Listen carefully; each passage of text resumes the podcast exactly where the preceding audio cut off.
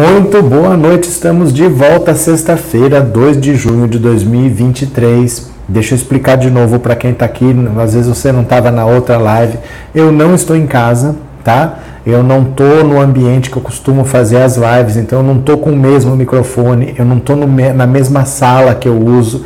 Então essa sala tem eco, eu estou com um microfonezinho bem simples, improvisado aqui. É a estrutura que eu tenho. Tá? Então a live vai ser feita assim. Eu sei que o som não está perfeito, eu sei que a imagem não está perfeita, mas é como dá para fazer. Vamos tocar assim. Então eu estou sabendo, tá? Eu estou sabendo que pode estar tá com eco, que não está muito bom, mas é a condição que tem. Não é um problema, é uma condição. É assim que funciona e é como dá para ser, tá? Olha, o Lula deu um show no Arthur Lira porque o Arthur Lira não está acostumado a sofrer derrotas. O Arthur Lira comanda a Câmara dos Deputados. Então ele decide quando uma votação vai acontecer. Ele decide, por exemplo, é, ele pode falar assim: é, esse aqui está pronto para ir para votação, mas eu vou segurar esse aqui. Vou colocar esse aqui primeiro porque ele sabe que nesse aqui ele vai ganhar. Aquele que ele acha que o lado dele pode não ganhar, ele espera, ele negocia mais, ou ele coloca já em votação porque ele acha que ele já conseguiu. Ele consegue manipular as votações para sempre vencer. Ele que comanda quando as coisas vão ser votadas, né? E dessa vez ele estava com a faca no pescoço do Lula. Ele estava chantageando o Lula, ele queria ministérios, ele pediu o Ministério da Saúde, ele pediu a cabeça do ministro do Transportes, que é o Renan Filho, que é o filho do Renan Calheiros, que é adversário político dele em Alagoas, senão ele não ia aprovar a reforma ministerial que o Lula fez por medida provisória. 37 ministérios, iam virar 23, como eram no governo Bolsonaro. É, o Lula não ia ter como continuar trabalhando da mesma maneira e ele não pode reeditar a medida provisória. No mesmo ano, não, só poderia reeditar no ano que vem. Ele ia ter que trabalhar com a estrutura que o Bolsonaro deixou. Só que o Lula entrou em campo, fez a articulação, negociou e, mesmo sem o Arthur Lira, aprovou. Então ele está revoltado, ele acha que é o Renan Calheiros que está botando essas ideias no Lula, ele acha que a investigação da Polícia Federal contra o assessor dele, que achou um cofre cheio de dinheiro lá, é coisa do Renan Calheiros, ele acha que o processo dele, que vai a julgamento semana que vem, é coisa do Renan Calheiros, ele acha que tudo é uma grande teoria da conspiração, ele está revoltado. E o Lula mostrou por que, que ele é o Lula o articulador que ele é. A hora que ele entrou em campo, ele entrou para decidir a parada. O Lula é talvez o maior político brasileiro de todos os tempos. O que você acha? Né? Deixa eu ver, Sônia, obrigado pelo super sticker e obrigado por ser membro, viu, Sônia? Muito obrigado. Deixa eu ver aqui se eu perdi alguém, para vocês não ficarem bravos comigo depois. Pronto. Então, olha, o Lula deu um show no Arthur Lira. O Arthur Lira não está acostumado com derrotas porque ele comanda tudo. E mesmo ele comandando, o Lula chegou lá e fez valer a, a, aprovação dessa PEC, dessa PEC não, dessa medida provisória. Não é sempre que ele vai entrar em campo, porque o efeito é maior quando é usado raramente. Se ele todo dia entrar em campo, começa a perder efeito, eles vão começar a ter que botar mais dinheiro, vai ficando mais caro. Mas sim, o Lula entrou com os dois pés e resolveu a parada. Deixa eu compartilhar a tela aqui. Quem está aqui pela primeira vez, se inscreva no canal Torne-se membro. Por que você não se torna membro do canal? É R$ 7,90 para se tornar membro. É mais barato às vezes que um superchat de 10 reais. Por que, que você manda o um superchat e não se torna membro? Hein? Bora, eu vou compartilhar a tela aqui. Vamos ver. Vamos ver aqui comigo. Venha, venha. Olha só. Lula é o craque do jogo. E o Lira saiu de campo humilhado. Eu acho é pouco. Ó. Lula mostrou na última quarta-feira porque é considerado por muitos o maior político da história do Brasil, atropelou Arthur Lira e aprovou a MP que reorganiza os ministérios sem passar pelo crivo do parlamentar. Lira se acostumou a uma relação construída na base da chantagem com Bolsonaro. Nos cinco primeiros meses do governo Lula, tentou fazer o mesmo e se aproveitou que o presidente bateu recorde de viagens internacionais para colocar a administração contra a parede mas Lula não é Bolsonaro e jamais aceitaria virar um presidente decorativo para o Congresso.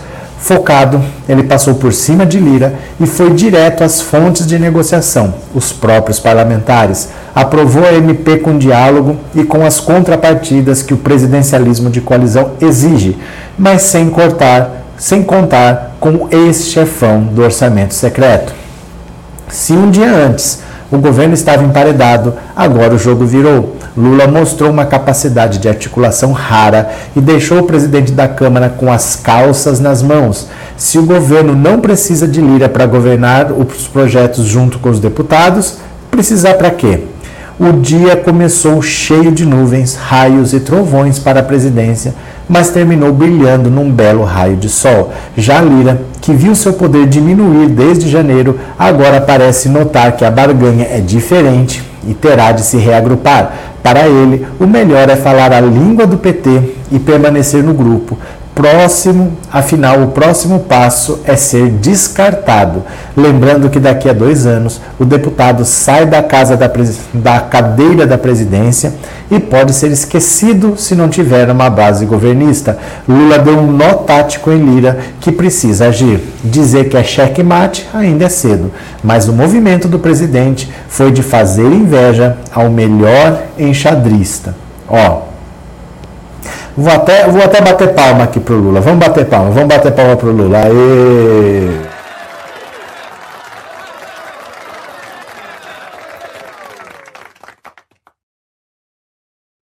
Olha, o Lula tem que governar com quem o povo elegeu. Ele não pode governar com quem ele quiser. Ah, não, você é do centrão, com você não negocio. Ah, não, você é da extrema direita, com você não negocio. Ele é obrigado a governar com quem está lá. Então, o que, que a gente pode usar de ferramentas? As emendas parlamentares, elas existem, sempre existiram, não é coisa nova, é coisa antiga. Tem uma parte do orçamento que os deputados vão dizer para onde vão, os deputados e os senadores, isso sempre teve. Então, fica a critério do presidente da República liberar ou não essas emendas. Sempre foi assim. Com o Bolsonaro aconteceu uma coisa diferente, que ele liberou o orçamento secreto. Então não ficava na mão dele liberar. Ele deixava pré-liberado para o Arthur Lira fazer o que ele bem entendesse. Chamava emenda do relator. Então o orçamento tinha um relator, relator era parceiro do Arthur Lira, e ficava na mão dele o dinheiro para ele distribuir como o Arthur Lira queria. O Arthur Lira foi reeleito presidente da Câmara porque ele tinha apoio construído na base do orçamento secreto. As pessoas se aproximaram do Lira. O Lira era uma figura desimportante. Ele conseguiu ser líder porque ele atraiu essas pessoas por causa do orçamento secreto. Então agora que ele estava achando que emparedar o Lula, ou me devolve o orçamento secreto, ou eu vou te impor uma derrota atrás da outra, essas derrotas aconteceram porque o Lula estava viajando e o Lula precisava viajar. O que, que precisa para um golpe acontecer? Sempre vai precisar de apoio internacional. Sem o reconhecimento dos outros países, você não tem como dar um golpe. Seu golpe não tem chance de prosperar. Então o Lula, que sofreu uma tentativa de golpe, ele percorreu o mundo para ser recebido por esses líderes. Se alguém tentasse um outro golpe, o Lula já conversou com todo mundo e o Lula já se colocou como presidente da República. Esses países que receberam Lula não iam aceitar um outro presidente da República. Então foi por isso que o Lula viajou tanto. Agora ele vai ficar mais aqui. Agora ele não precisa tanto viajar, mas primeiro ele precisava viajar, porque o Bolsonaro tirou o Brasil de tudo. O Brasil estava fora do cenário internacional, ele precisava reinserir, precisava, precisava assinar, assinar acordos, mas ele também precisava se colocar como presidente. Ó, tô aqui visitando a China, Estou aqui visitando Portugal, estou aqui visitando a Espanha, estou aqui visitando Estados Unidos, para todo mundo entender que o presidente é ele e que não há apoio internacional para um golpe, porque todo mundo reconhece que o Lula é o presidente. Então foi necessário que ele fizesse essas viagens. O Arthur Lira se aproveitou para impor algumas derrotas, mas o Lula voltou e botou o pé no peito do Lira, asal do Lira, né? Maria Helena, é como você diz, esse povo tem que parar de criticar o Lula. Vamos confiar no nosso presidente. Abraço. É que assim, Maria Helena, criticar é fácil. Criticar é fácil. Eu hoje, eu recebi tanta mensagem, de verdade, assim, chegou uma hora que eu comecei a ficar chateado com as pessoas, porque todo mundo criticando o que o Lula falou sobre a Venezuela. Porque o Lula perdeu uma oportunidade de ficar calado Sabe por que, que a gente pode falar que não gostou do, do que o Lula falou sobre a Venezuela? Porque o Lula derrotou o Bolsonaro na eleição. Se fosse o Bolsonaro, você não ia poder falar nada. Hoje a gente já está com uma ditadura militar porque é isso que os bolsonaristas estavam pedindo na porta do quartel. Eles queriam ditadura militar. O que, que aconteceu em 64 com quem era oposição? As pessoas foram mortas, foram torturadas, foram expulsas do país. Isso é o que aconteceria conosco, eu, você aí, ó. Eu provavelmente, que boto minha cara aqui, era um dos que já teria sido assassinado. Gente, entenda uma intervenção militar, o exército não sai na rua para distribuir flor. Por que, que eu quero exército na rua? Porque eu quero matar meu oponente. É isso que essas pessoas estavam pedindo. Quem está criticando Lula hoje só está criticando Lula porque o Lula venceu o Bolsonaro. Porque se o Bolsonaro vence, nós estaríamos mortos, ou sendo torturados, ou expulsos do país vivendo no exílio. Sabe? Então, assim, você simplesmente, o cara pegou, ele pegou a mão dele assim, ó, ele enfiou a mão na lama, pegou a nossa mão, tirou a gente de lá de dentro, fica aqui, ó. Ele tirou a gente do pior buraco que o Brasil se enfiou. Porque a tendência era o Bolsonaro estar tá reeleito. E hoje a gente estaria sob ditadura. E agora, o Lula que pegou a mão dele, pegou na nossa e tirou, os caras estão largando a mão do Lula com cinco meses de governo. Ah, não, o Lula deveria ficar calado. Perdeu uma oportunidade de ficar calado. O Lula não deve. Gente, o que, que é isso? Gente da esquerda. Gente que soltou a mão do Lula para abraçar a Tabata Amaral. Me mandaram o vídeo da Tabata Amaral criticando o Lula. Isso é que é não ter hipocrisia, é não passar pano para o Lula. Meu Deus do céu! Vocês têm noção de quem? O Lula não é o nosso inimigo.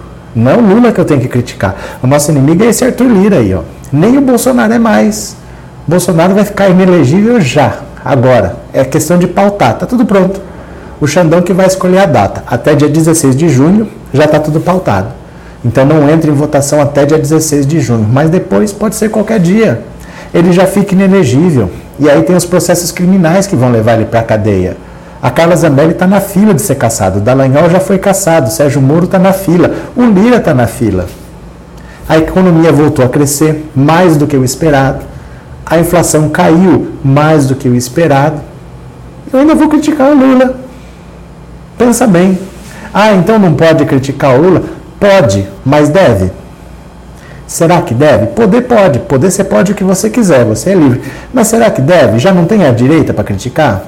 Será que a gente deve fazer isso? Quando era o governo Bolsonaro que a gente criticava, os bolsonaristas criticavam? Criticavam nada né, passavam pano para tudo, para as maiores maluquices que o Bolsonaro falava. Eles passavam pano. E o Bolsonaro terminou o governo dele, sem nenhum sobressalto, sem nenhum risco de impeachment. É isso, né? Valeu, Maria Helena, obrigado. Boa noite, viu? Cadê quem mais aqui? Marília, obrigado pelo super sticker, obrigado por ser membro. Valeu, muito obrigado. Lelote, obrigado pelo super sticker, valeu, muito obrigado. Cadê vocês? É, Guilherme, no Chile o povo deu flores aos militares, deu canhões. Como assim? O que aconteceu? É, Maria Aparecida, é verdade, muita gente não sabe dessas coisas. Não, olha, sabe. É que eu não sei por que essas pessoas têm prazer de atacar a própria esquerda assim. Por que, que as pessoas atacam a própria esquerda? Gente, é, nós escapamos de uma. Nós escapamos de uma. As pessoas ainda não. Esse é o problema de evitar o Lula evitou uma tragédia. Mas quando você evita a tragédia, a tragédia não aconteceu, você não viu o que aconteceu. Então, assim, é difícil você mostrar para pessoas o que ia acontecer. Porque quando acontece, né? Por exemplo, o bombeiro. O bombeiro ele chega com a casa pegando fogo. Aí você vê ele apagando o fogo. Ele pode não conseguir salvar a sua casa, mas ele impediu que o fogo passasse para as outras. Você viu a tragédia. Agora, o cara que trabalha com segurança do trabalho, que resolve né, colocar as rotas de saída, tem que ter aqui ó, prevenção de incêndio, esse cara, ele evita a tragédia. Todo mundo tem carinho pelo bombeiro e ignora esse cara, porque ele evita a tragédia. Você não vê a tragédia acontecer, não é o mesmo peso. O Lula tirou a gente de uma situação que eu vou te contar. O Brasil, olha, muitos não estariam aqui. Muitos de nós não estaríamos aqui se o Bolsonaro tivesse sido reeleito, viu? É, Trindade, obrigado pelo super sticker, viu, Trindade? De coração, valeu mesmo. Cadê quem mais? É, Rosemary, o povo é ingrato, não reconhece um líder que pensa totalmente no povo e nos indígenas. Gente, o Lula só voltou porque o presidente era o Bolsonaro, ele não ia voltar. Ele voltou porque ele sabia que só ele para derrotar. Ele viu o tamanho da encrenca. O Bolsonaro não tem escrúpulo. Ele impediu brasileiro de votar. Ele deixou um rombo de 10 bilhões na caixa para comprar voto. Ele não tinha escrúpulo. Ele sabia que não tinha que enfrentar um candidato. Ele tinha que enfrentar o Estado brasileiro. Ele usou o Ministério da Justiça. Ele usou a, o Banco do Brasil. Ele usou a Petrobras. Né? Então ele sabia o que, que ele estava enfrentando. Senão ele não viria, não. Alguém. O PT sempre foi primeiro ou segundo. Alguém ia estar nesse segundo turno com o Bolsonaro. Ele sabia que tinha que ser ele para vencer, mas se não fosse o Bolsonaro, poderia outro candidato vencer. Ele veio porque ele sabia do, do, da encrenca que era, que o Bolsonaro muito provavelmente ia ser eleito, né? Cadê que mais? Célia, Bolsonaro ia implodir o Brasil com o povo junto. Ia. Ia. Ia. Eu provavelmente teria sido morto nessa brincadeira. Muitos de vocês também. Muitos de vocês também. Não é brincadeira, não. Bora para mais uma? Olha só. Acostumado a ganhar, Arthur Lira foi derrotado por Lula na Câmara. Isso. Lula disse, como se não quisesse dizer, que se o problema de Arthur Lira com ele e o governo fosse apenas a indicação de um ministro, seria fácil resolver. Lula estaria disposto a dar um ministério a Lira em troca do seu apoio e de parte dos votos que ele tem na Câmara dos Deputados. Não precisaria ser todos. O apoio de Lira não precisaria implicar a entrada do seu partido PP na base do governo. É claro que Lula não lhe daria qualquer ministério. Insinua-se, por exemplo, que Lira quer o Ministério da Saúde para chamar de seu e a cabeça de Renan Filho, ministro dos Transportes, para chamar de sua. Lira nega. Lira nega também que vê a digital de Lula na operação da Polícia Federal que investiga fraude em licitação e lavagem de dinheiro na compra de kits de robótica em Alagoas com recursos do Fundo Nacional do Desenvolvimento da Educação. Entre os alvos da operação está Luciano Cavalcante, ex-assessor de Lira. Os ministros Dias Toffoli do Supremo liberou anteontem para julgamento uma ação contra Lira acusado de corrupção passiva. Em 2012, um assessor de Lira foi preso em São Paulo com 106 mil reais escondidos dentro da roupa. Segundo a denúncia, o dinheiro seria propina para Lira. À época, Lula já não era presidente, portanto, nada tem a ver com a prisão. Mas Toffoli é ministro por indicação de Lula. Não estaria interessado logo agora em agradar Lula, que se sente acuado por Lira? Lira não acredita nisso. É pura coincidência. A ação deverá ser julgada na próxima semana por uma das turnas do tribunal. Lula e Lira se falaram pelo telefone no meio da tarde de quinta, quarta-feira. No dia seguinte, caducaria a medida provisória que deu ao governo sua atual configuração. Se ela não fosse votada como Lira chegou a ameaçar, o governo perderia 14 ministérios de uma vez, ficando com a cara do governo Bolsonaro. Lira reclamou a, reclamou a Lula de dificuldades na articulação política do governo e queixou-se dos ataques que sofre do senador Renan Calheiros nas redes sociais.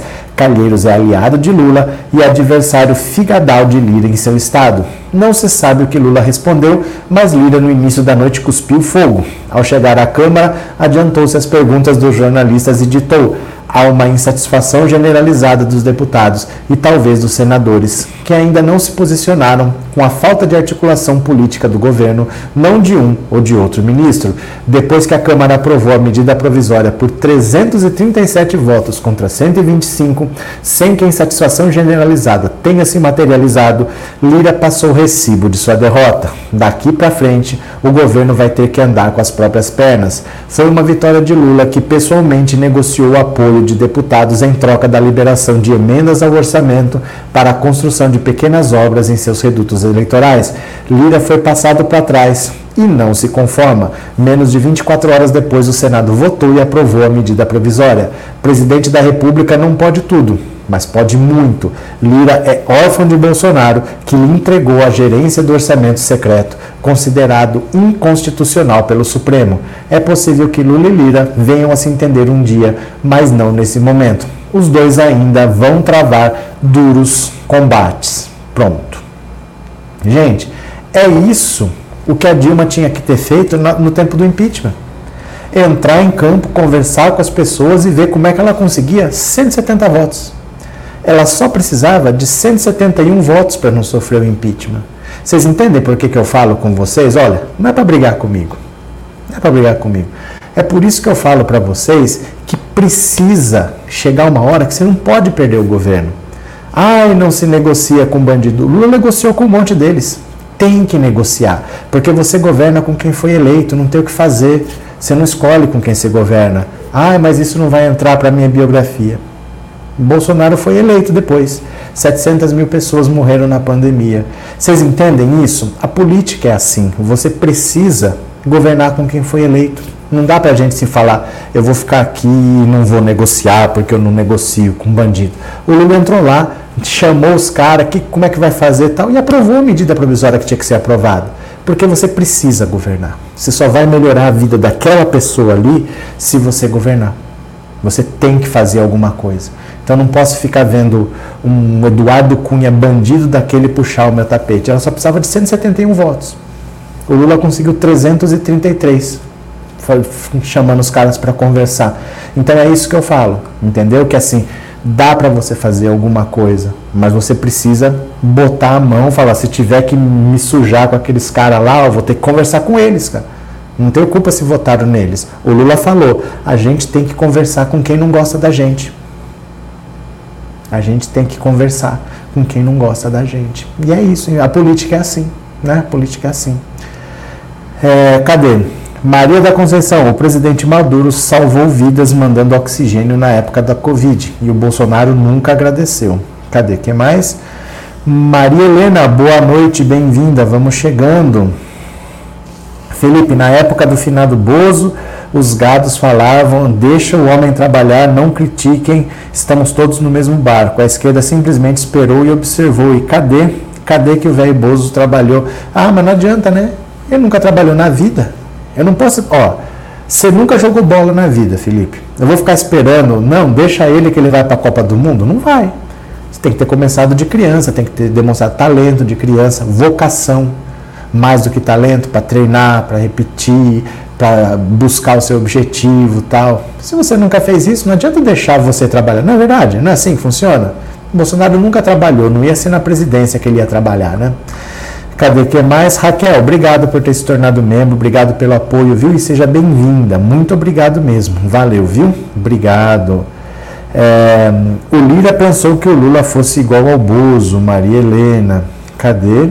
É, Assis Brito. A Dilma chamou o Lula para articular, mas Gilmar negou. Lembra? Não, lembrar eu lembro. Mas ali já era a véspera do impeachment. Ali o destino já estava selado ali já era um pouco tarde. Podia ser que o Lula conseguisse, mas não, não precisava chegar naquela situação. Porque por mais que a situação esteja crítica, 170 votos não é difícil de conseguir. Fazendo isso, o que, que precisa? É porque assim, nós, nós não somos políticos. Eu não sou, você não é, ninguém aqui, ninguém, nós não somos políticos. Então a gente tem opiniões leigas. Né? Então a gente tem essas coisas na cabeça, não se negocia com bandido, eu não posso deixar roubar. Gente, se entrar um bandido na sua casa, você vai negociar com o bandido. Você vai falar, olha, leva o que você quiser, não toca nos meus filhos aqui. Coisas materiais a gente corre e consegue de novo. Todo mundo falaria isso. Mas você não vai deixar seus filhos desprotegidos. Nós somos os filhos aqui o que tivesse que ser feito para não perder o governo tinha que ser feito. Porque ela terminando aquele mandato, voltaria o Lula para mais dois. O Lula provavelmente. Será que o Lula seria preso? Com a Dilma no poder? Aquela condução coercitiva que era para levar o Lula para depor em Curitiba não aconteceu. O Lula não saiu do aeroporto.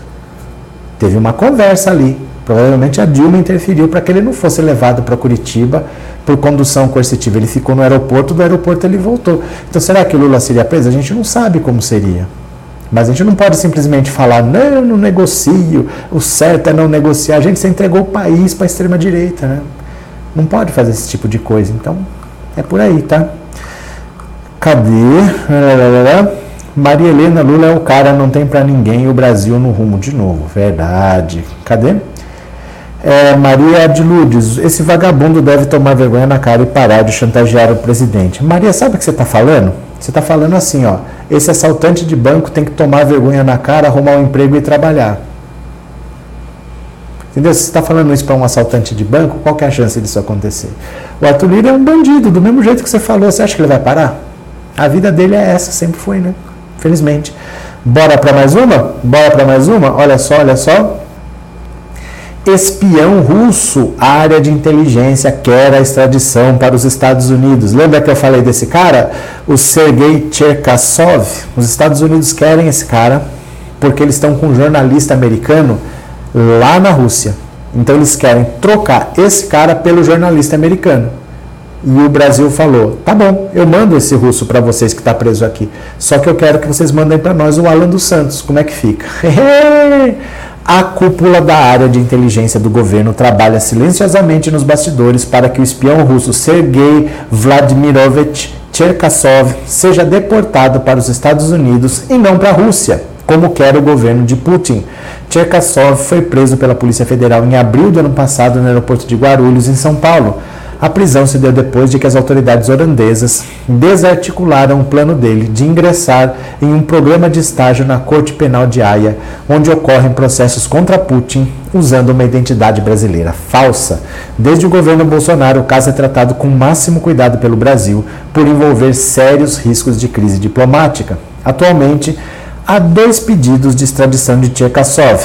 O primeiro feito pela Rússia o outro é do governo americano, que investiga o espião porque também porque a identidade falsa, ele esteve nos Estados Unidos e por lá passou uma temporada em uma das mais prestigiosas universidades de Washington. O pedido de extradição feito ao Brasil pela Rússia usa um expediente conhecido na comunidade de inteligência para tentar levar de volta para casa espiões pilhados e detidos em franca operação. Além de, evidentemente, negar que Tchekasov seja um agente russo, o governo de Putin alega que ele é criminoso comum, condenado pela justiça russa e que por isso precisa ser extraditado. As autoridades brasileiras sabem que essa história é tão falsa quanto a identidade brasileira do espião. Uma história montada pelas autoridades russas para ter Cherkasov de volta em Moscou. É justamente por esse motivo que a área de inteligência do governo brasileiro trabalha para que o pedido feito pela Rússia não seja atendido oficiais ouvidos pela coluna dizem que, se forem consultados antes da decisão final, opinarão pela extradição do espião para os Estados Unidos, porque enviá-lo para Moscou seria vergonhoso. Significaria, na prática, cair na mentira contada pelos russos, mesmo conhecendo a verdadeira história. Nos bastidores, esses oficiais operam para que a decisão final seja favorável ao pedido americano. Cherkasov já foi condenado pela Justiça Federal Brasileira por uso de documento falso, mas ainda há apurações em andamento sobre a atuação dele no Brasil. Enquanto correm os processos de extradição, o espião está preso na ala de segurança máxima do Presídio Federal de Brasília. O pedido russo foi o primeiro, está mais adiantado e foi distribuído para o ministro Faquim do STF. Para pela legislação brasileira, é ao STF que cabe avaliar a legalidade da extradição em geral. Após o veredito da corte, a palavra final caberá ao presidente da República. Faquin está a par da situação e sabe que os órgãos brasileiros encarregados de apurar a conduta de Tcherkassov, entre eles a PF e a ABIN, têm elementos de sobra para provar que o argumento russo é falso. Até por isso, ele decidiu deixar o caso em suspenso enquanto as investigações prosseguem. A solicitação feita pelo governo dos Estados Unidos, por sua vez, ainda está tramitando no Itamaraty e no Ministério da Justiça. A tendência é que, em seguida, ele siga também para o gabinete de Faquim, que vai decidir em qual dos pedidos o russo ou o americano merece ser atendido. Diante disso, como já se mostrou a coluna, Lula terá um complicado abacaxi diplomático para descascar. Olha, aqui ele não falou o principal. O principal é o seguinte: esse Tcherkassov, aqui no Brasil ninguém pegou ele. Ele estava com um documento falso, se passando por brasileiro, ninguém sabe de onde é esse documento falso. Provavelmente foi feito lá na Rússia. E a intenção dele era ir do Brasil para a Holanda, ele se passar por brasileiro, e lá ele ia trabalhar no Tribunal Penal Internacional de Haia, porque o Putin está sendo julgado lá. Ele ia pegar dados do processo e mandar para a Rússia. Só que no Brasil ninguém soube disso.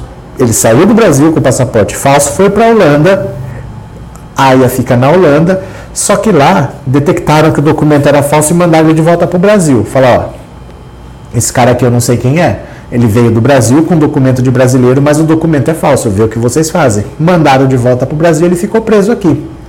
E aqui a Rússia está pedindo para mandar ele para lá. Só que os Estados Unidos têm um jornalista americano que foi preso pelos russos durante a guerra da Ucrânia. E eles querem trocar. Então eles querem que o Brasil mande o russo para lá para eles usarem de moeda de troca. Manda o jornalista americano para os Estados Unidos, que os Estados Unidos mandam esse russo para lá. E o Brasil falou: tá bom, Estados Unidos, vocês querem? Eu mando para vocês. Só que vocês também têm um cara aí que eu quero. Eu quero o Alan dos Santos para cá, que nós já pedimos, ó. Faz dois anos que nós pedimos e vocês não fizeram nada. E o governo brasileiro vai adotar com os Estados Unidos o tratamento que eles usarem com o Brasil. Se eles derem celeridade na extradição do Alan dos Santos, eles vão acelerar a extradição do russo para os Estados Unidos. Se eles fizerem corpo mole, aqui também faz corpo mole e assim vai ser. Então essa vai ser a chave para trazer o Alan dos Santos para cá, porque agora o interesse é dos americanos. Eles têm um cidadão americano preso lá. E ninguém sabe o que, que o Putin vai fazer. Os Estados Unidos buscariam um cidadão americano onde quer que fosse. Se precisar fazer uma guerra, eles fariam. Mas como é que vai a guerra com a Rússia? Com um arsenal nuclear. Então ali vai ter que ser na base da negociação. E eles precisam desse cara que está preso aqui no Brasil para trocar pelo cidadão americano. É só mandar o Alan dos Santos que vocês recebem. Eu acho é pouco. Olha o gengivão chegando. Guia Martins, obrigado pelo super sticker e obrigado por ser membro, viu? Muito obrigado. Cadê mais vocês aqui? É, Aline, Alan dos Santos quer ver ele voltar. Ele vai voltar. Rápido, rápido. É porque esses trâmites aí demoram um pouquinho, mas vai ser acelerado porque o interesse agora é americano, não é só brasileiro não, viu? Cadê? Ronildo, tô aqui novamente. Valeu, Ronildo, Guilherme. O que o caso do Santos tem a ver com isso? Acabei de explicar, tá? O processo de extradição é jurídico e político? Não, não tem nada a ver uma coisa com a outra. O processo é jurídico, mas não tem prazo. Eu faço como eu quiser, né? Eu faço como eu quiser, não tem prazo. Eu não sou obrigado a mandar porque você está pedindo. Tem um caso que interessa lá que eles estão fazendo o corpo mole. Você está achando errado, Guilherme? Você acha que tem que entregar e dane-se assim? Ó, fica aí para vocês e depois, se vocês não quiserem mandar, você faria assim, Guilherme? Ó, vamos fazer assim. Você vai limpar minha casa e eu vou limpar a sua. Ah, o acordo eu vou, eu vou lá e limpo. Se você vem limpar a minha, dane-se. Será que é assim que funciona? A vida prática não é assim. Não sei por que, que você está bravo. Explica para mim por que você está bravo. Suzy Claire, banco, boca de equino, extraditado, vou lá, foguete. Ai, ai, e, e no fim todos voltarão para seus lares. É, a diferença é, o americano vai ficar livre. Porque ele é um jornalista, ele não cometeu crime nenhum. Ele é um jornalista que estava cobrindo a guerra, os foram lá prenderam ele. Ele vai ficar livre. Esse Tchekasov, ele provavelmente vai ficar livre, porque ele é um espião.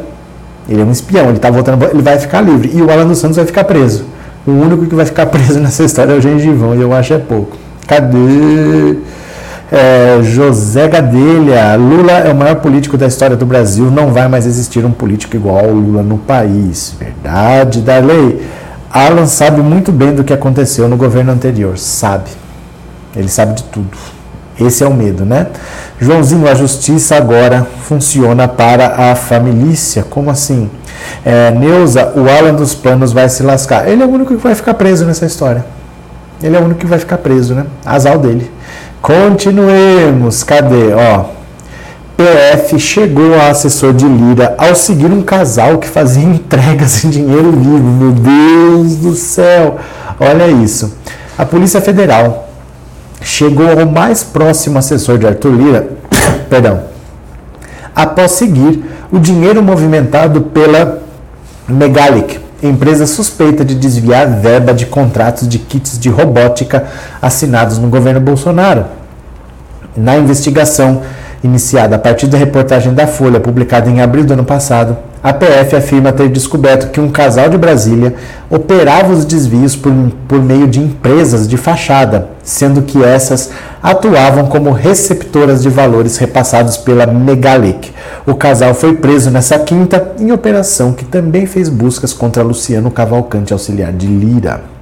Com base nas transações da Megali, a PF passou a monitorar o casal de Brasília e descobriu uma intensa movimentação de saques em espécie em agências bancárias e posteriores entregas. As suspeitas de, dos investigadores é que os valores tenham agentes públicos como destino. Entre novembro de 2022 e janeiro de 2023, a polícia acompanhou e filmou ao menos uma dezena de idas do casal a agências bancárias e entregas de valores em Brasília, cidades próximas e em Maceió. Em um desses monitoramentos secretos, na capital alagoana, em janeiro de 2023, a PF flagrou o veículo utilizado pelo casal para ir a agências bancárias e depois usado para deslocamentos a possíveis locais de entrega de dinheiro. Nesse episódio de janeiro, a polícia mapeou 115 mil reais em saques feitos pelo casal e ao menos uma suposta entrega de valores em um hotel. Ao investigar o veículo, a PF descobriu que o carro formalmente estava em nome de uma pessoa, mas era utilizado e ficava na residência de Luciano Cavalcante, auxiliar direto de Lira e sua esposa Glaucia. Olha aqui, ó. Ei, Arthur Lira. Nesse episódio de janeiro, flagrado pela PF, o casal de operadores de Brasília foi flagrado indo até a casa do assessor de Lira. Gláucia foi filmada dirigindo o veículo com os dois durante deslocamentos em Maceió. O advogado André Calegari, que defende Luciano Cavalcante, disse que analisa os fatos afirma, porém, que as simples imagens mencionadas não demonstram qualquer atividade ilícita do investigado e que Cavalcante não tem ligação com a Megalic. A Megalic, empresa que fornecia os kits, funcionava em uma pequena casa no bairro de Jatiuca, em Maceió, com capital social de um milhão. O Maceió é Alagoas, é a terra do Lira, né? A empresa é apenas uma intermediária, embora tenha fechado contratos milionários ao menos 24 milhões de reais. Ela não produz os kits de robótica. A Megalic está em nome de Roberta Lins Costa Mello e Edmundo Catunda, pai do vereador de Maceió, João Catunda. A proximidade do vereador e de seu pai com Lira é pública. Além da empresa de Edmundo Catundo, foram alvos da PF outros aliados de Lira em Alagoas. Ó a galera aqui. Ó a galera aqui. A PF investiga possíveis fraudes que podem ter gerado prejuízo de 8,1 milhões aos cofres públicos com os kits de robótica Após mapear as transações feitas entre a Megalic e empresas de pessoas ligadas à Lira, a PF solicitou em março deste ano as buscas e prisões. A operação Efesto cumpriu nesta quinta-feira 26 mandados de busca e dois de prisão temporária. De acordo com a nota da PF, a investigação identificou que foram realizadas pelos sócios da empresa fornecedora e por outros investigados movimentações financeiras para pessoas físicas e jurídicas sem capacidade econômica e sem pertinência com o ramo de atividade de fornecimento de equipamentos de robótica e que podem indicar a ocultação e dissimulação de bens, direitos e valores provenientes das atividades ilícitas. Resumindo, o que, que aconteceu? Tem um escândalo em Alagoas de pessoas ligadas ao Arthur Lira. Essa história do orçamento secreto você mandava dinheiro para um lugar e não sabia exatamente o que acontecia com esse dinheiro. Eles começaram a verificar que tem uma empresa que vendia kits de robótica, mas ela só comprava. Ela comprava por um valor pequeno, vendia por um valor grande e esses kits era para ser usado em escolas, vamos dizer, tem um monte de pecinha ali, eles vão tentar montar robozinho, era para isso esse kit. Só que eles estavam vendendo esses kits para escolas que não tinham condição nenhuma de, nem de internet.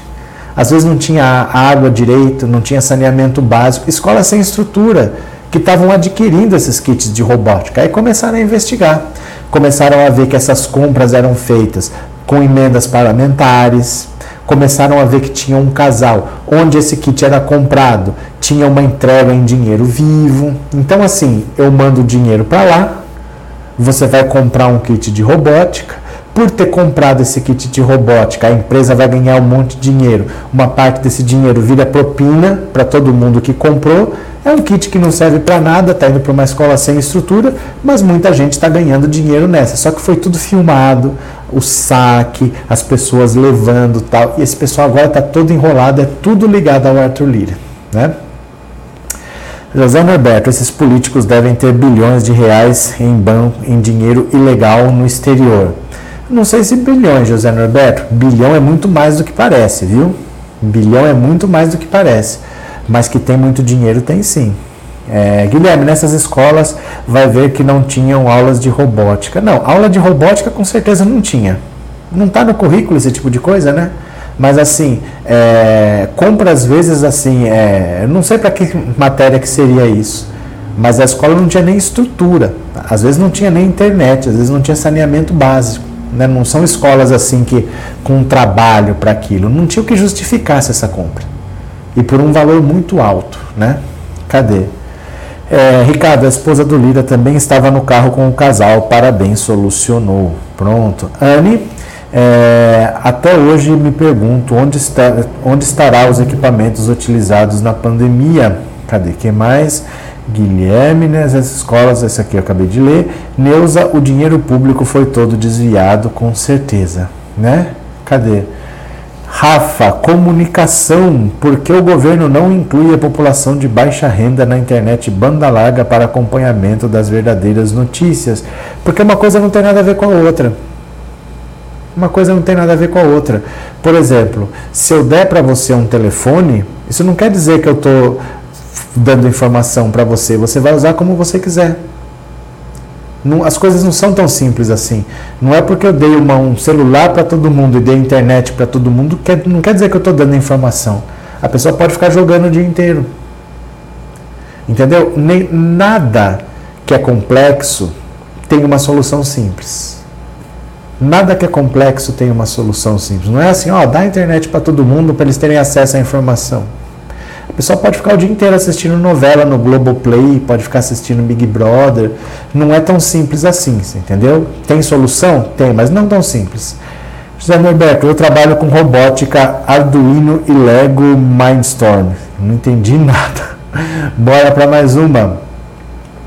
Delator que gravou autoridades ilegalmente a mando de Sérgio Moro. Olha só, o Sérgio Moro mandou um cara gravar autoridades ilegalmente para usar como prova. Vê se pode um, um, cara desse se considerar juiz.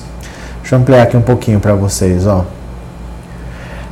Pivô da prisão de Beto Richa no Paraná em 2018, o delator Tony Garcia apresentou à justiça graves denúncias contra Sérgio Moro e procuradores da Lava Jato.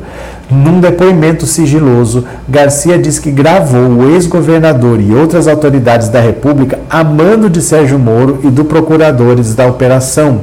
As provas clandestinas eram produzidas em troca de promessas de benefícios na justiça e Garcia sustenta que era obrigado a omitir de seus advogados a parceria ilegal.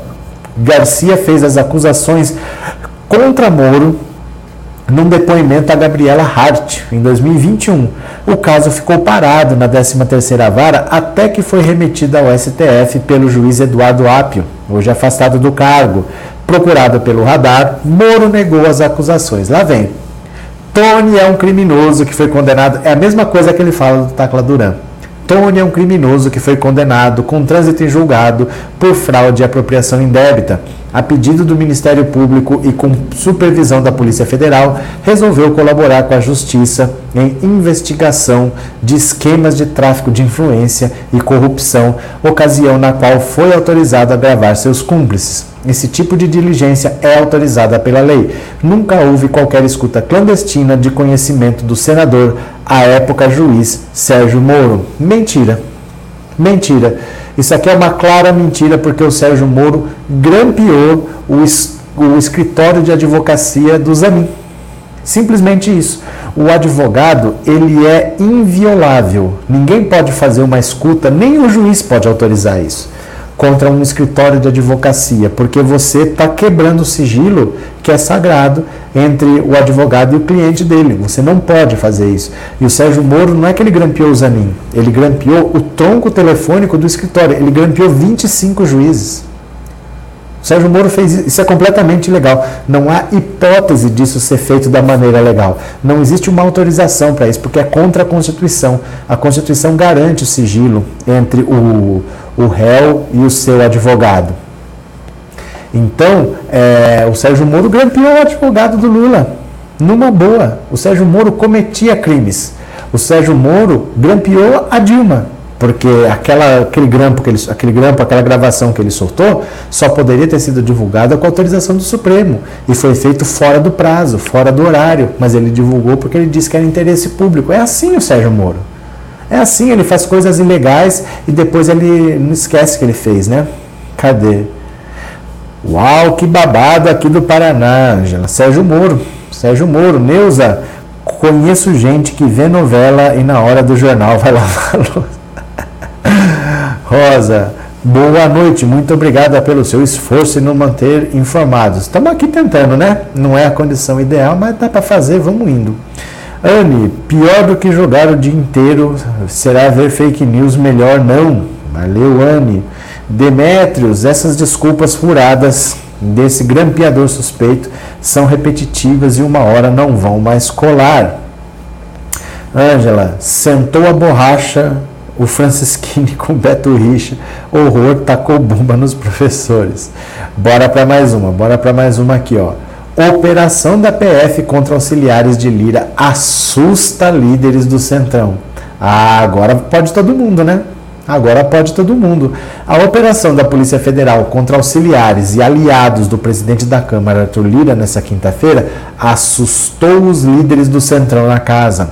Os, nos bastidores, o discurso dos deputados é que, se a PF agiu contra Lira, mesmo com as dificuldades do governo na Câmara, Quer dizer, mesmo o governo precisando do, do Lira, mesmo o governo sofrendo derrotas, mesmo assim a PF foi para cima, imagine o que pode fazer com outros parlamentares alvos de investigação. A avaliação de lideranças do Centrão é que a operação da PF deve acalmar por hora os ânimos de alguns deputados que estavam querendo medir forças com o governo no Congresso. Apesar do temor de alguns parlamentares, o governo atuou na quinta para afastar suspeitas de que mandou a Polícia Federal agir contra o presidente da Câmara e lideranças aliadas a ele. Como noticiou a coluna, o ministro da Justiça Flávio Dino procurou o Lira para dizer que não houve direcionamento do ministério em relação à operação da PF. A corporação é subordinada à pasta. Olha, o pessoal agora está desesperado, porque assim, o Lira é uma peça-chave nesse jogo político. Ele que comanda as aprovações de temas que o governo precisa que sejam aprovados na Câmara. E mesmo o governo pressionado, mesmo o governo tendo o Lira, mesmo assim a Polícia Federal foi para cima. Então o que, que pode acontecer com os outros? O pessoal estava desesperado. Então agora eles estão mais calminhos. Vamos encurralar o governo? Ah, melhor não. Eu falava para vocês. Se você acha que o, San, que o Xandão é rigoroso. Se vocês acham que o Xandão é firme, vocês não viram o Flávio Dino. O Flávio Dino é pior que o Xandão. Eu falei aqui ou não falei? Quando todo mundo estava comemorando o Flávio Dino, porque o Flávio Dino é uma figura simpática, né? Ele fala bem, ele é divertido, ele é uma figura simpática. Eu falava para vocês, vocês vão ver o Flávio Dino, ele é pior que o Xandão. Ele vai para cima de todo mundo, vocês vão se surpreender. Olha ele aí, ó. Tá jogando a Polícia Federal para cima de todo mundo, né? Cadê? Anne Lira quer que o Lula tire o Ministério dos Transportes do Renan Filho. Isso aí pode esquecer. Isso aí não vai fazer. Né? Gabriel, imagine se o Lira realmente cair, é desespero total. É porque ele pode não cair no sentido de ser preso, mas ele não pode ser presidente da Câmara se ele for réu. Então está no meio do, do processo, porque a PGR fez a denúncia, e aí o STF tem que aceitar a denúncia, e é por votação. É igual está acontecendo com os patriotas. Né? Os patriotas estão lá presos, aí de 100 em 100, de 200 em 200, chega lá a denúncia. Aí eles votam. Está sempre sendo 10 a, uh, 8 a 2. Porque são 10, 8 votam por aceitar a denúncia e 2, vocês sabem quem, para não aceitar a denúncia. É sempre 8 a 2. Com o Arthur Lira já tinha começado a votação, ele ia se tornar réu, mas o Toffoli pediu vistas. Então, oficialmente, ele não se tornou réu. Por isso que ele pode ser presidente da Câmara. Só que agora o Toffoli colocou para votação de novo. Então, terça-feira, se todo mundo votar para que ele se torne réu, ele não pode mais ser presidente da Câmara. Ele, ele tem que sair. Vamos ver, né? Cadê? É, Maria Helena, o governo anterior terceirizou a administração do país. Lira acha que agora deve continuar. Caiu do cavalo. Sim, caiu do cavalo. Ângela, meu amigo pegou as ogivas da bomba, colegas ficaram acamados de gás à noite quando cheguei em casa, só gente boa, ensanguentada aqui na prefeitura de Curitiba avisando o terror. Ave Maria, Ângela, quando foi isso? Quando foi isso? É, Joselita, esse Arthur Lira é uma raposa velha, uma hora não vai mais conseguir pegar nenhuma galinha. Felipe, Lira agora recuou e parece que está com medo de coagir Lula e a justiça está mais do que nunca na corda do Lira. Agora tá. Não estava porque era o governo Bolsonaro e eles não queriam comprar essa briga, mas agora já era, né? Continuemos, mais uma. O impacto da chegada no STF de Zanin, advogado de Lula. Olha só. O advogado Cristiano Zanin Martins estava discretamente em Brasília desde terça-feira, quando, por volta das 17 horas do dia seguinte, da quarta, recebeu uma ligação. Do outro lado da linha falava um assessor do Planalto que trabalha diretamente com Lula, pedindo que ele se preparasse para ir à sede do governo. É, Lula, que Zanin reabilitou politicamente ao defendê-lo com sucesso na Operação Lava Jato, queria conversar. Nas horas anteriores, após um churrasco no Alvorada na noite de sexta, dia 26, a já muito provável indicação do defensor paulista à vaga de Ricardo Lewandowski no Supremo se tornara apenas questão de tempo aos convivas do ambiente da residência oficial do presidente, entre os quais Lewandowski, Gilmar Mendes e Alexandre de Moraes do STF, Lula deixou nítida a escolha por Zanin, nome de sua estreita confiança. A ligação do Planalto na quarta foi uma convocação ao desfecho que todos sabiam, mas faltava ser dito com todas as letras. No palácio, o advogado foi recebido por Lula, pelos ministros Rui Costa, Flávio Dino e pelo advogado-geral da União, Jorge Messias, e informado de que sua indicação ao Senado seria feita no dia seguinte. Depois do encontro, Zanin foi a um jantar na casa do presidente do Senado, Rodrigo Pacheco, do qual participaram Gilmar Mendes, Moraes, Davi Alcolumbre, o presidente da comissão da CCJ e responsável por pautar a sabatina. Ouviu que o processo não teria obstáculos. Se aprovado, Zanin fica até 2050 no STF. A escolha pelo advogado encerrou uma das mais acirradas corridas ao STF dos últimos tempos. Além de Zanin, estavam no páreo nomes que agradavam a gostos e interesses diversos. O advogado Manuel Carlos de Almeida Neto, ex-assessor de Lewandowski, era o preferido do ex-ministro que dizia a interlocutores ser o mais indicado para manter o seu perfil garantista tão louvado por Lula e o PT. Manuel Carlos ainda acabou se tornando o nome preferido do grupo Prerrogativas, que reúne juristas apoiadores de Lula e também tinha integrantes suprem supremáveis como os advogados Pedro Serrano e Lênio Streck. Entre a classe política, a preferência recaía pelo presidente do Tribunal de Contas, Bruno Dantas, conhecido pela competência e proximidade com nomes como Renan Calheiros, correndo por fora, com a simpatia de nomes como Alexandre de Moraes, vinha o ministro do STJ, Luiz Felipe Salomão.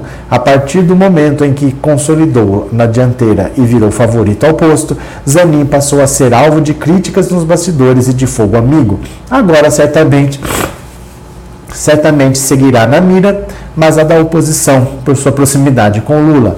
Ao mesmo tempo em que a relação com o presidente foi essencial, Lula deixara claro que não abriria mão da confiança irrestrita no escolhido, a indicação de Zanin e sua atuação como ministro estarão sempre escrutinadas à luz do necessário equilíbrio dele com relação aos assuntos envolvendo o petista e seu governo. A política, afinal, anda judicializada como nunca e muitas medidas do Planalto acabam questionadas na corte. Esse, esse certamente será um dos pontos sobre os quais o advogado será exaustivamente questionado na CCJ, em uma sessão que, a contar pelos últimos sabatinados, pode chegar a 10 horas de duração. Ainda não há data marcada. A respeito dos questionamentos sobre sua proximidade com o presidente, interferirá em seus julgamentos. Zanin já disse a interlocutores que, a princípio, só se declarará impedido em casos nos quais tenha atuado como advogado conforme manda a lei. Então, olha, o Zanin já falou, não quer saber se é caso de lava-jato, não lava-jato. Se ele atuou naquele caso como advogado, ele vai se dizer impedido. Fora disso, não. Sérgio Moro está lá para ser julgado. Ele não atuou como advogado com o Sérgio Moro. Então ele vai julgar. É diferente, vocês entenderam? Por exemplo, vamos dizer que o Lula tenha um recurso ele era advogado do Lula, deixou de ser advogado do Lula, só que ainda tem um recurso por lá. Aí ele vai se dizer impedido, porque nesse caso ele já atuou como advogado. Mas chega lá o Sérgio Moro. Não importa se ele era juiz, se ele não era juiz. Chegou um caso do Sérgio Moro. Estão falando que ele é corrupto. Ele trabalhou nesse caso como advogado? Não, ele vai julgar. Ele não quer saber se é o Sérgio Moro, se é Lava Jato. Ele trabalhou nesse caso como advogado? Não, ele vai, vai julgar. Ele não vai se declarar impedido. Só se ele já atuou nesse caso como advogado. Neuza, o problema é que o povo pensa que é rico e só vota em quem a classe média vota. O que, que aconteceu? Cadê? Anne, o próximo escolhido será o Marco Aurélio de Carvalho ou Pedro Serrano. Não se sabe, viu? Não se sabe. Mas eu não sei se seriam esses nomes também, porque pode ser que seja uma mulher, já se tinha falado da Carol Proner, não se falou mais também. Pode ser alguém como o, o Lula gosta muito do Lewandowski, e o Manuel Carlos é um cara assim que o Lewandowski queria muito que fosse indicado, pode ser. Pode ser um nome que a gente não saiba. Vamos esperar para ver, né? Vamos esperar para ver. Ângela, em 2015, na greve dos professores, massacre no centro cívico. Valeu, Ângela, obrigado pela informação. Ana, professor, se for caçado, quem vai ficar no lugar do Lira? Não, é que assim, isso daí não é para agora não, viu? Não é para agora não. Não pensa em cassação agora, porque o que está acontecendo é o seguinte: o Lira foi denunciado, o STF tem que aceitar a denúncia. Isso começou em 2021. Só que o, o, o Toffoli, na hora de votar, pediu vistas. Então eles estão votando, não é se ele vai para cadeia ou não, eles estão votando se aceitam a denúncia, se ele se torna réu. Se ele se tornar réu, ele não pode ser presidente da Câmara, ele não perde o mandato, ele não vai preso. Não é o julgamento dele, é um julgamento de um recurso dele, entendeu? Eles estavam aceitando a denúncia e foi interrompido no meio o julgamento. Então não é um julgamento dele, não está sendo preso o líder, ele não está perdendo o mandato. Pode acontecer, mas isso é coisa bem mais para frente, não é para agora não, tá? Fernando, se ele for considerado réu, ele é afastado da Câmara? Não. Não. Se ele for considerado réu, não, só se ele for condenado. Mas ele ainda nem é réu oficialmente. É que o processo estava parado, é um caso que é de 2012, ele estava esperando caducar. Vamos ver se prescreve. Mas não, o Toffoli colocou de novo para votação e vai ser votado sexta-feira. Aí ele pode ser considerado réu, né? Mas por enquanto não. Por enquanto ele não é caçado nem nada. Antes da próxima vaga ainda tem muita água para passar por debaixo da ponte. É porque assim, ele não precisa indicar em outubro. Em outubro ela se aposenta, mas ele pode indicar o ano que vem, ele pode indicar no outro ano. Não tem uma data. Ele indica quando ele quiser, né? Cadê? Muito obrigado, nada, Ana Maria. Cleusa, mas o Lira é deputado por uma liminar ou não? Não, ele é presidente da Câmara por uma liminar. É isso que está sendo julgado. Porque quando você é réu oficialmente, você não pode ser presidente da Câmara. Você pode ser deputado e ser réu. Você só vai perder o seu mandato se você for condenado, transitou em julgado tal, senão você não perde. Mas ele não pode ser presidente da Câmara. E ele estava com o julgamento lá no meio e ele entrou com recurso. Então é esse recurso que está sendo julgado aí. Entendeu? Porque ele não chegou a ser considerado réu ainda. Parou no meio do processo desde 2021 que está parado.